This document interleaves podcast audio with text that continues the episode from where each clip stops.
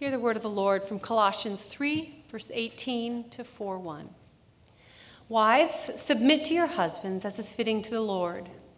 Husbands, love your wives and do not be harsh with them. Children, obey your parents in everything, for this pleases the Lord.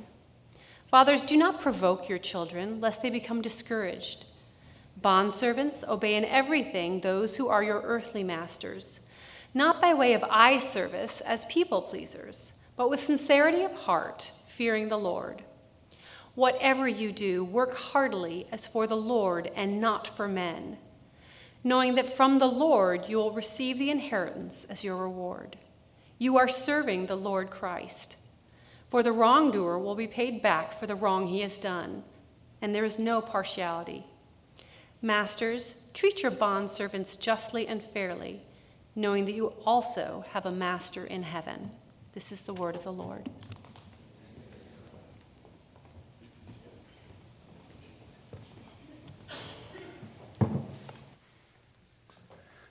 Well, good morning. That wasn't very good. Good morning. For those of you who don't know me, my name is Bob. I used to be on staff here at Faith Church, associate pastor, and uh, now I'm an elder, and now I serve our denomination as the pastor for Pastors Jeff, Joey, Tom, and Nathan. And it's a real privilege for me to do that. It's a great honor for me to be asked to come back to the pulpit. I've been out of this pulpit for about 18 months. It's good to be back. Thanks to Joey and Jeff for letting me come and sharing in this really, really great series we've been going through in the book of Colossae. Did you have a good 4th of July, Independence Day? Was it hot enough for you? Uh, we had a great time. Uh, in fact, last night we had a repeat of it. We live out in Brownsburg by the racetrack out there. They had the National Hot Rod Association drag strips all this weekend. And uh, last night I started hearing fireworks, and I went out. I was already in bed, and Jean was in bed. Went out, and it was just outside of our house, about a mile away. These unbelievable fireworks, and they stopped. So I went back to bed, and they started again. So I got Jean. We went back. We went out three times to watch these fireworks. But I love fireworks. We went down to the Indianapolis Indians game, baseball game. We hadn't done that before. Well, we had a couple years ago with our small group, but we took our kids and grandkids with us. I think we're going to make it a family tradition now going down there. You watch the ball game and you watch the fireworks there, and then you get to watch the fireworks going off on the, the big skyscraper there. It was just a, just a great night. The, uh, it was dedicated to the National Guard. Uh, the, the whole game was, and they had the commandant there throwing out the first pitch. But you know, I found myself during the game every now and then between the innings, they would put a picture up on the big screen of one of our Indiana National Guardsmen who had given their life for our country. It was kind of a disconnect, eating hot dogs, watching baseball, looking at the lives of these young people who have sacrificed their lives for us. Really made, brought it home to me uh, what we celebrate on that day on July 4th. Having been in the Army 40 some years ago, uh, I look for every opportunity I can to be patriotic. It was a great night. You know, Independence Day is our national holiday when we celebrate, when we declared independence from the King, the King of England. Those 13 original colonies got together and uh, they put their life on the line. They were willing to die, and many of them did, lost their property, uh, to start this new country and to be independent of the kingly rule of King George. Well, sadly, in the history of our nation, 242 years of celebrating that event, not only have we turned from the kingly rule of England, we've fallen away many times from the kingly rule of Jesus Christ as a country. Um, we love our independence in America.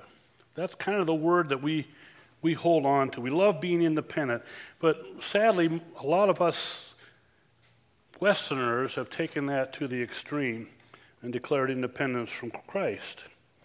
You know, more and more I see the Western culture we live in moving farther and farther away from the principles of God and His standards for our lives. We really don't want anyone telling us what to do anymore. That dependent mindset has led to the breakdown of some of the things in our society, such as the devaluing of human life itself in the womb or at the end of life. the devaluing of God's design for marriage between a man and a woman, the devaluing of the belief in absolute values and morality, the devaluing of God's authority in and over our lives.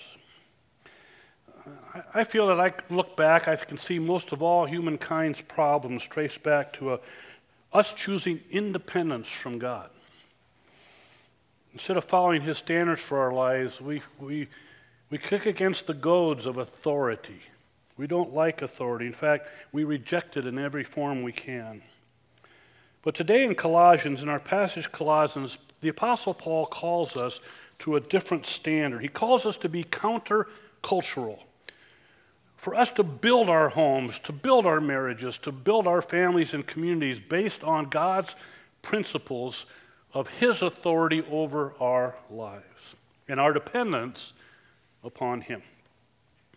You know, for the last seven weeks, we've been studying the Apostle Paul's words to the church in Colossae. And as we've learned already from Jeff and Joey and Tom, Paul's main emphasis in this letter is to the Colossians is their need to understand the supremacy and the gloriousness of Christ. Paul is refuting a heresy that, that existed back in their day that, that denied the true humanity and deity of Jesus.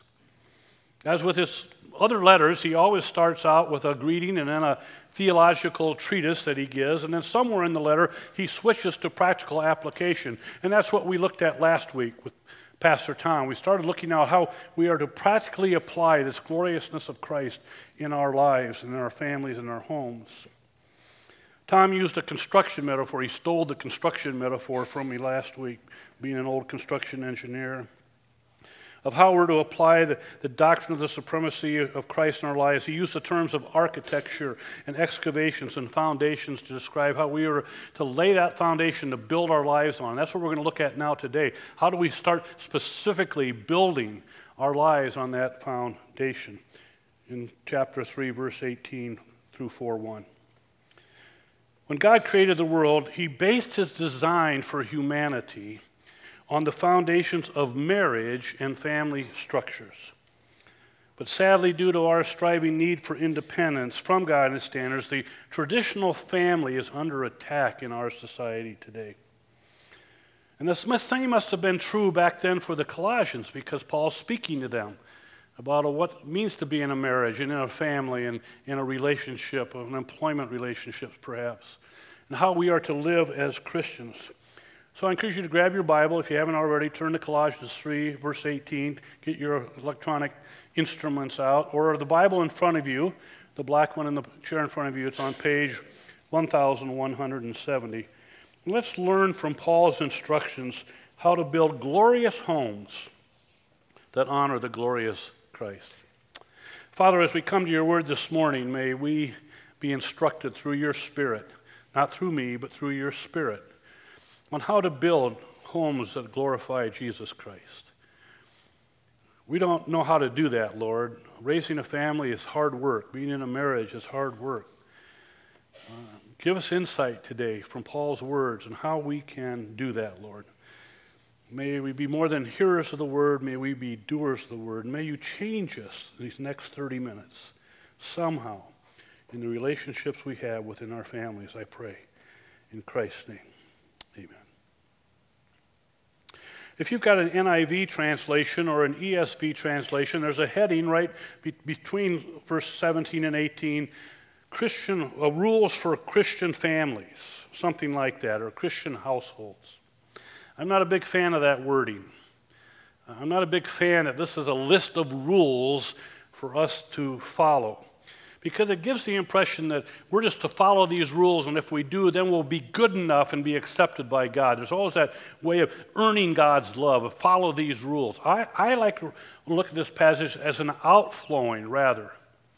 These aren't things that we strive to do, these are things that we will do because of Christ working through us. It'll be a result of the glorious Christ living in our hearts. So I believe what Paul's really saying here is that a home will only be as glorious as the Christ who inhabits it. A home will only be as glorious as the Christ who inhabits it. Let's unpack our passage here as we look at his instructions. Paul uses three couplets here. He talks about wives and husbands, he talks about children and parents, and he talks about servants and masters. So let's unpack these and see how they apply. Now, I know a lot of you in the room aren't married. Someday you may be, but hopefully these principles will apply to you too as, as we work with everyone in our relationships with everyone. In couplet number one, Paul, verse one, uh, verse 18, Paul gives the first instruction to the wives. Wives, submit to your husbands as is fitting in the Lord. He's saying that a wife's proper attitude in marriage is one that recognizes that there is a structure of spiritual authority in a Christ centered marriage. It's a partnership in marriage between a husband and wife, and that partnership is supposed to model the partnership we see within the Holy Trinity of God Father, Son, Holy Spirit, all equal but with different roles. Now, in our culture that's becoming more and more anti authority based, this is not a popular concept, is it, ladies? In our culture, this idea of a wife submitting to her husband is looked upon as an ancient patriarchal concept that must no longer be followed. We've even seen pushback against this concept of husbands and wives having different roles creep into the modern day church. It's an issue our denomination is wrestling with. There are two camps. The one is called egalitarianism, one's called complementarianism. Big words, what do they mean? Egalitarianism, people who believe in that believe that husband and wife are completely equal and there are no roles. That you just work together in partnership. Complementarianism believes that you are equal in a marriage as husband and wife, but there are roles that you fulfill that are complementary to each other. Man is the head, the leader of the home, the wife as the submitter to that headship. It's not very popular today. Let's look at it. Submit means to subject oneself, to bring oneself under the control of the authority of someone else. It was a Greek military term that meant the troops would follow the leader in the field. In the non military sense, I like it, it's someone who carries, helps someone carry a burden. I like that.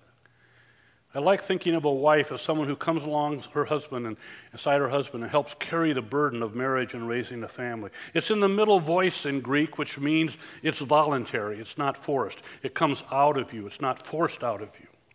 And it's in the present tense. It's supposed to be ongoing, not just every now and then, but ongoing. Paul says that doing this is fitting in the Lord. It's what the Lord is asking us. It's proper for a Christian marriage. Now, this doesn't mean that the wife is a doormat. It doesn't mean that the wife is to submit to an ungodly, abusive husband. I would never tell a wife in marital counseling to do that. My wife, Jean, is an expert on education. She taught in the public schools for 20 years. She understands education much better than I did do or did. And so when we came to making decisions for our child's education, I looked to her, I submitted to her knowledge. Knowing, though, as the head, I would be held accountable for those decisions, we worked together as a team. So it's not this dictator, drill sergeant mentality that I have over my wife. This concept of submission is further explained in Paul's sister passage in Ephesians 5. It's almost the same wording in Ephesians 5, where he says, Ladies, the number one thing your husband needs is to know you respect him. Now, I like being told by my wife that she loves me.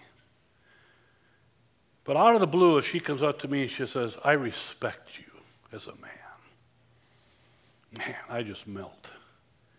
Because that's what motivates me, ladies, and that's what will motivate your husband, is showing respect. But in marital counseling, I've had wives say to me, Yeah, but you're not married to my husband. you know, if he'd do something I could respect him for, then maybe I'd respect him. Well, the misunderstanding there is we always tell husbands you're to unconditionally love your wife. Love her unconditionally, but we don't say to women you're to unconditionally respect your husband. I think that's what Paul's calling us, to, you ladies, to do. When I was in the Army, we had a chain of command. I made it to the rank of first lieutenant, but I had a lot of majors and captains and generals above me. And I had to submit to that authority. Now, sometimes I didn't like the person in the role. I didn't respect the person in the role, but I always respected the office.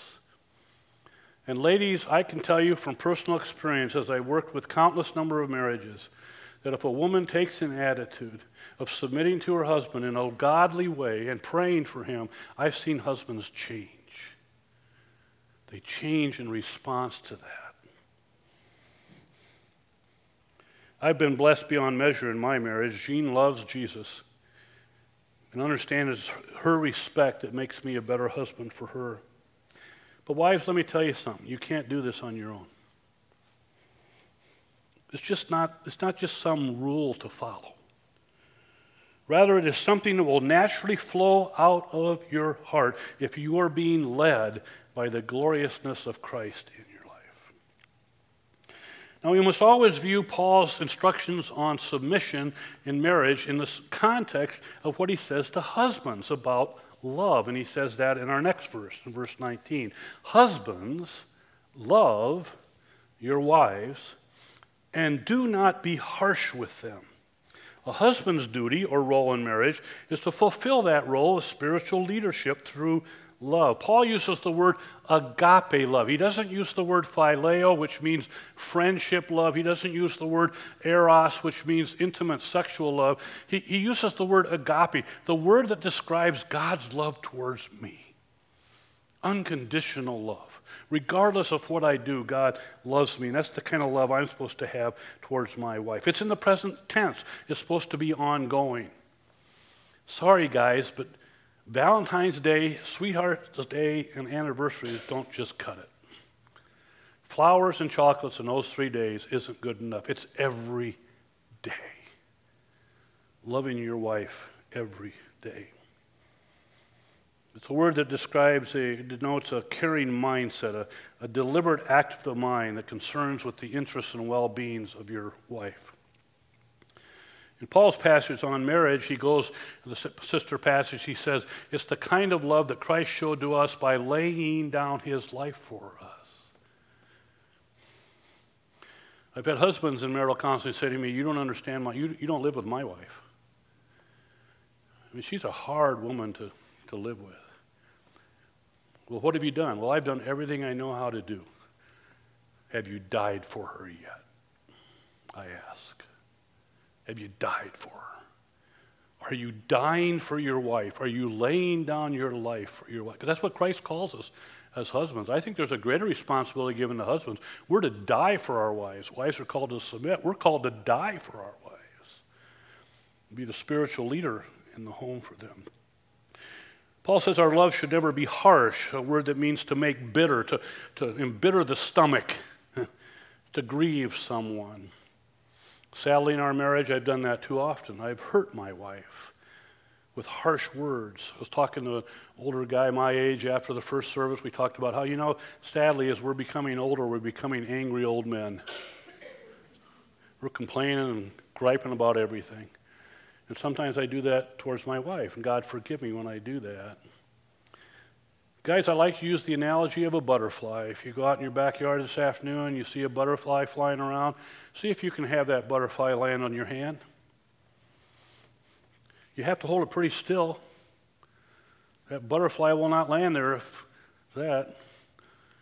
And it can't be like this, it has to be like this. That butterfly will come and it'll finally it'll stay there and it'll flap its wings. It's a beautiful sight. But if you go like that, You've just killed the butterfly. Guys, are you crushing your wives through harshness?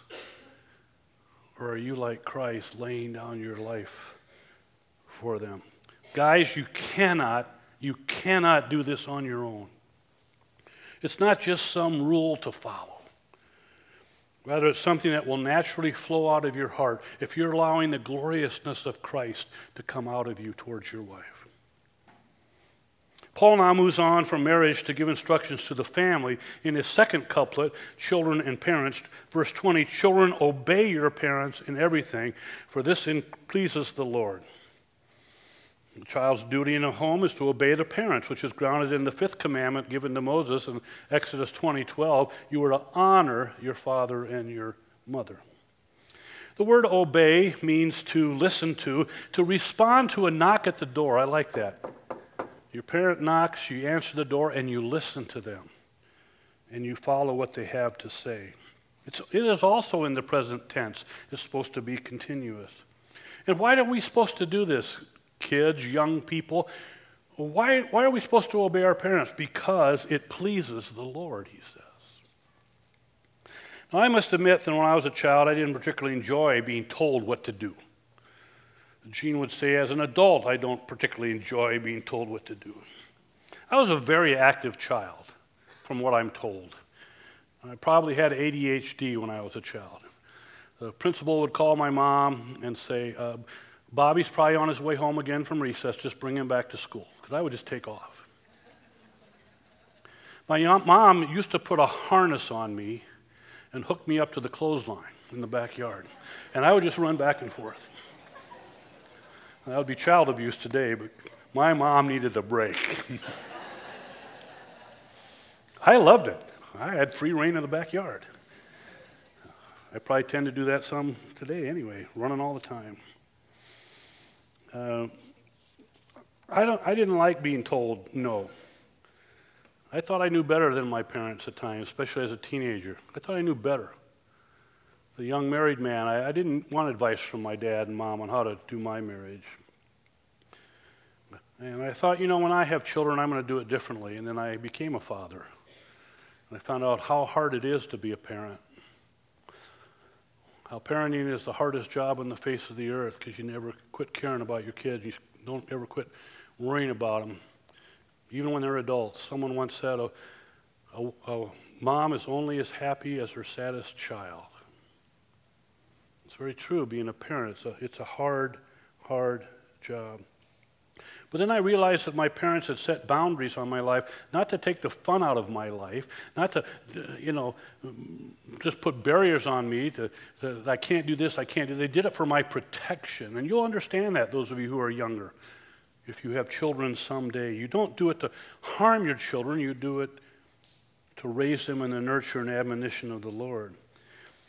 But Paul says here, then he goes on though to, to the fathers. He says, But fathers, don't provoke your children, don't exasperate your children, lest they become discouraged. Don't embitter them. And don't get them to the point of being disheartened or broken in spirit.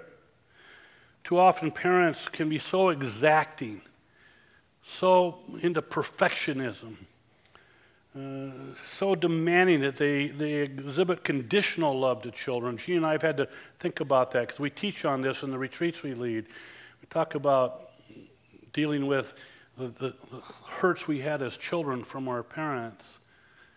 And I have many young people in my counseling office who tears are shedding, still carrying the harm that parents have done on kids from conditional love. I realize I've done that as a father.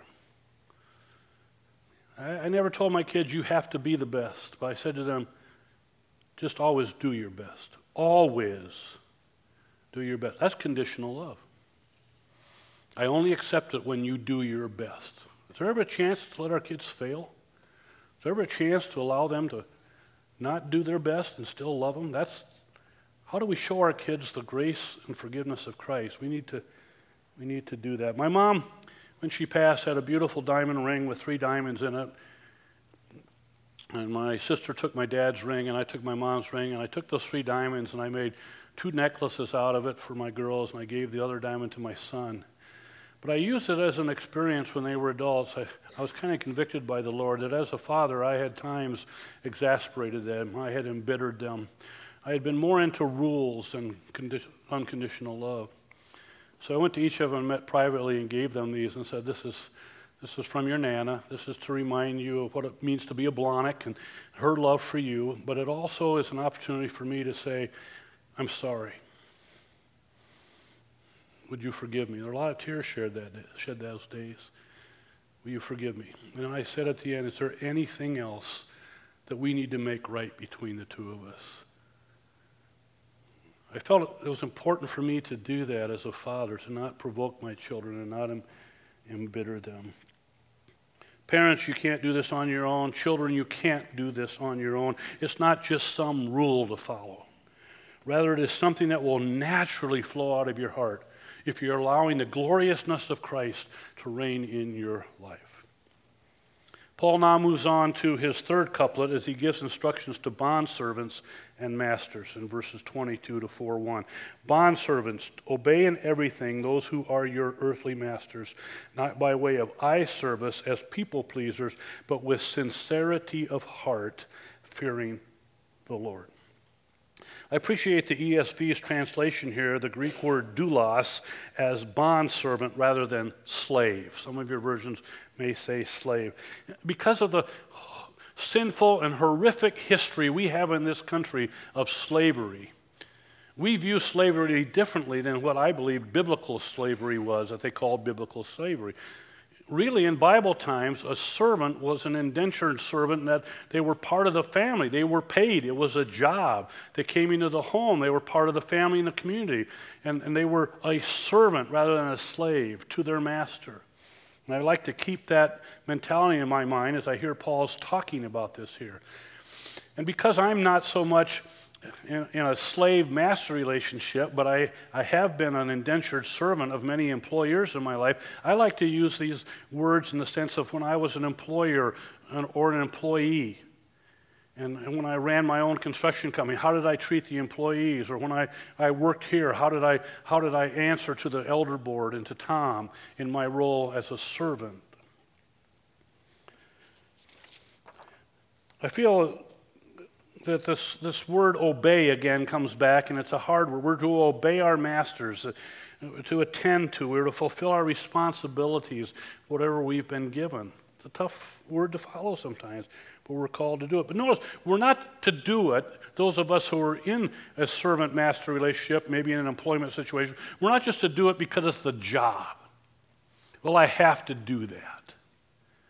No, he says we are to do it out of sincerity of heart, not just to please people, but it comes from our heart. So, once again, it's the gloriousness of Christ that will motivate us from the inside out.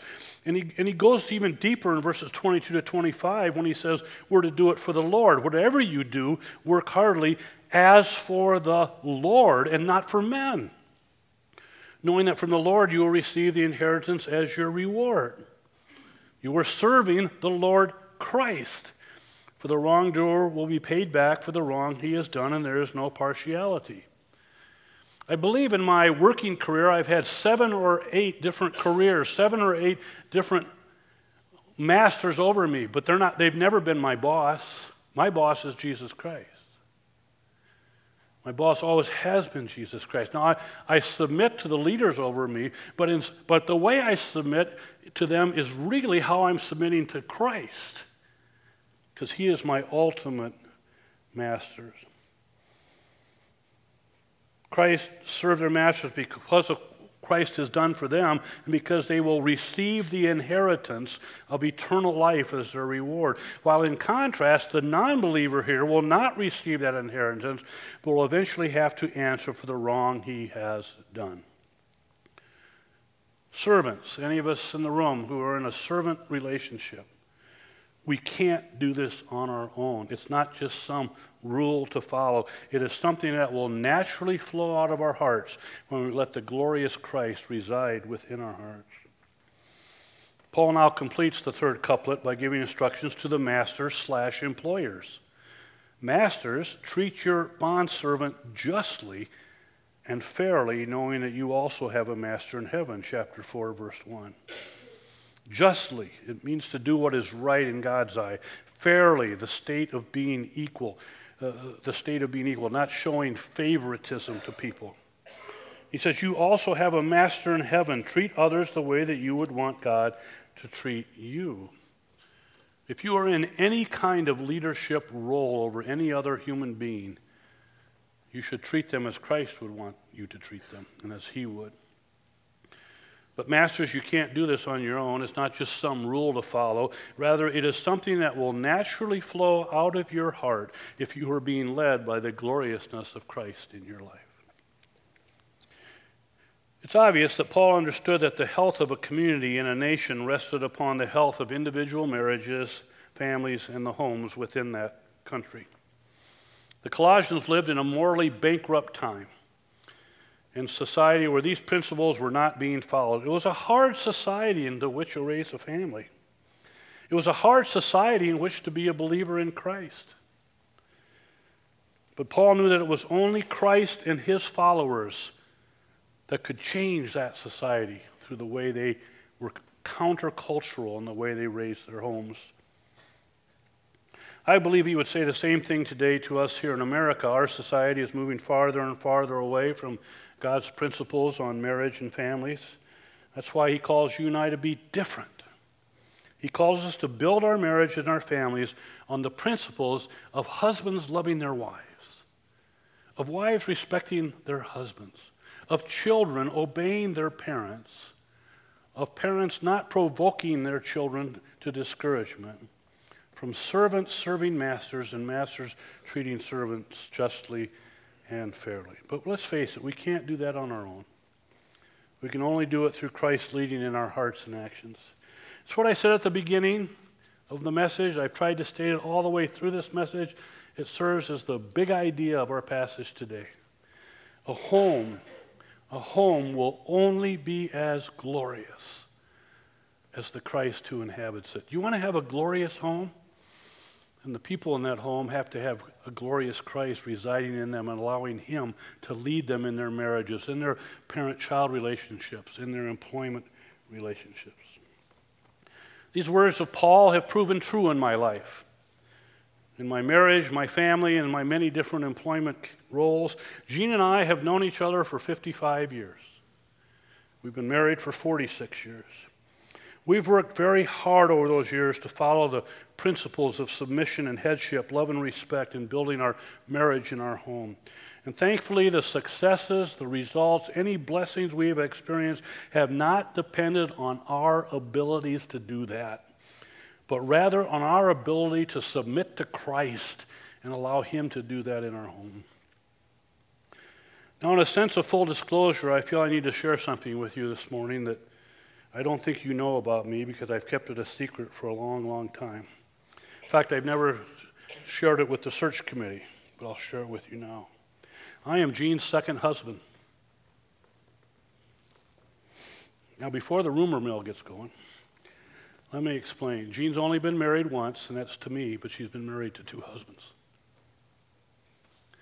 See, when we were married 46 years ago, I would have told you I was a Christian. Because I grew up in the church. We sang in the choir. I was a good boy. I felt that my relation, I believed in God, I believed in Jesus, but I didn't know him. I was a religious man following a religious set of practices in my life to make myself good enough to earn my salvation from God. So on the day we said I do, I thought I was a Christian. She thought I was a Christian. Everyone in that church thought I was a Christian because Bob Blonick was a good guy. And I've strived to be a good guy, a good father, a good husband, a good employer, a good employee. But uh, those first five years, I didn't do a very good job. But then I met the risen Christ just like Paul met the risen Christ. It wasn't the road to Damascus, it was the road to Bowman Woods. When I pulled my car alongside the road, off the road in a rainstorm, and, and tears broke down and gave my life to Christ. And it was then I became the husband that my wife needed me to be. Have I made mistakes? Oh, countless mistakes. But it's when I've turned to Christ and allowed Him to work in my life. Have I made a mistake? Have I made mistakes as a father? Yes. Out of my own sinful ego and selfishness? Yes. But it's when I let Christ work through my heart as a father that I can show unconditional love to my kids. Did I make bad decisions as an employer and as an employee? Yes. It's only when I've allowed Christ to work through my heart that I've been the kind of employee or employer God wanted me to be. God has done a much better job the last 41 years in my marriage than I did in the first five by myself. Earlier in the week, I got an email from Jeff saying that they're going to move communion. Well, it was two weeks ago, move communion to this Sunday from last Sunday. And my first selfish, sinful thought was, rats, that's going to take time out of my sermon. See, that's how preachers think. See? And I thought, well, Bob, it's communion. You're criticizing communion? And I thought, whoa, that's perfect. They didn't they had reasons for doing that, but God had another reason. He wanted communion today. Why? Because of this passage. You want to talk about submission, ladies? Look what Christ did for you.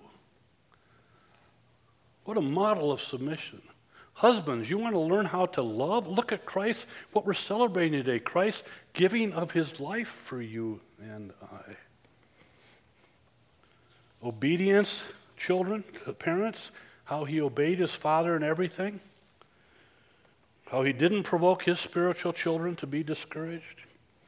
Servanthood, ultimate servant. That night when they went up to the upper room and the doulos was supposed to be there to wash their feet, and there wasn't a doulos there, and every one of those men could have been the doulos to wash each other's feet, ran to the table for the best seats. Jesus had to teach them about servanthood. So he stood up, took off his robe, girded himself, and he washed their dirty feet that night. And the next day, he washed their dirty souls with his blood. That's what Jesus does. That's the example for us to follow. Master. He's my master. He's my Lord and Savior. He's my Lord. And he never treats me unjustly or unfairly. So as we as you prepare your heart to come to this table today, let me ask you a question. How about you? Those of you who are married, are you building a glorious marriage and home based on Christ? Children, are you obeying your parents? Even when you disagree with them, do you trust them? Parents, are you leading your children in a way that's not provoking them to discouragement? Servants, are you serving your master as you would serve Christ? Masters, are you treating your servants with justice and fairness? So, as we prepare our hearts to come to this table, let me repeat your home will only be as glorious as the Christ who inhabits it. I'm going to close and give you a chance to prepare for communion. Would you all just close your eyes and bow your head for a minute?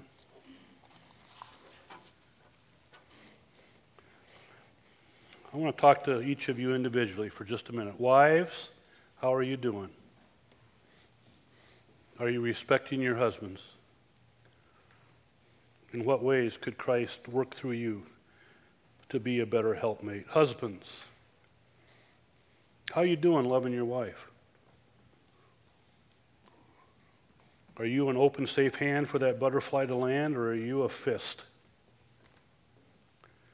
Children, are you kicking against your parents' instructions or are you obeying them? Are you honoring your parents the way you're treating them? Those of you that are parents here, are you provoking and exasperating your children? Perhaps you need to ask for forgiveness.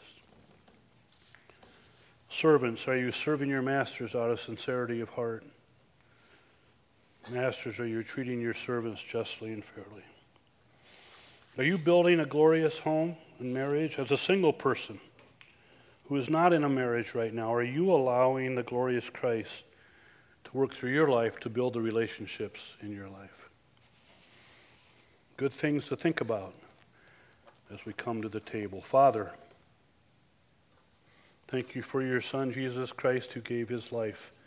Thank you that we can celebrate through the table, his table, the Lord's table, the glorious Christ. And may we give him permission to work in our lives to build glorious homes. We pray this in his name, in the name of the resurrected one. And all God's people said, Amen.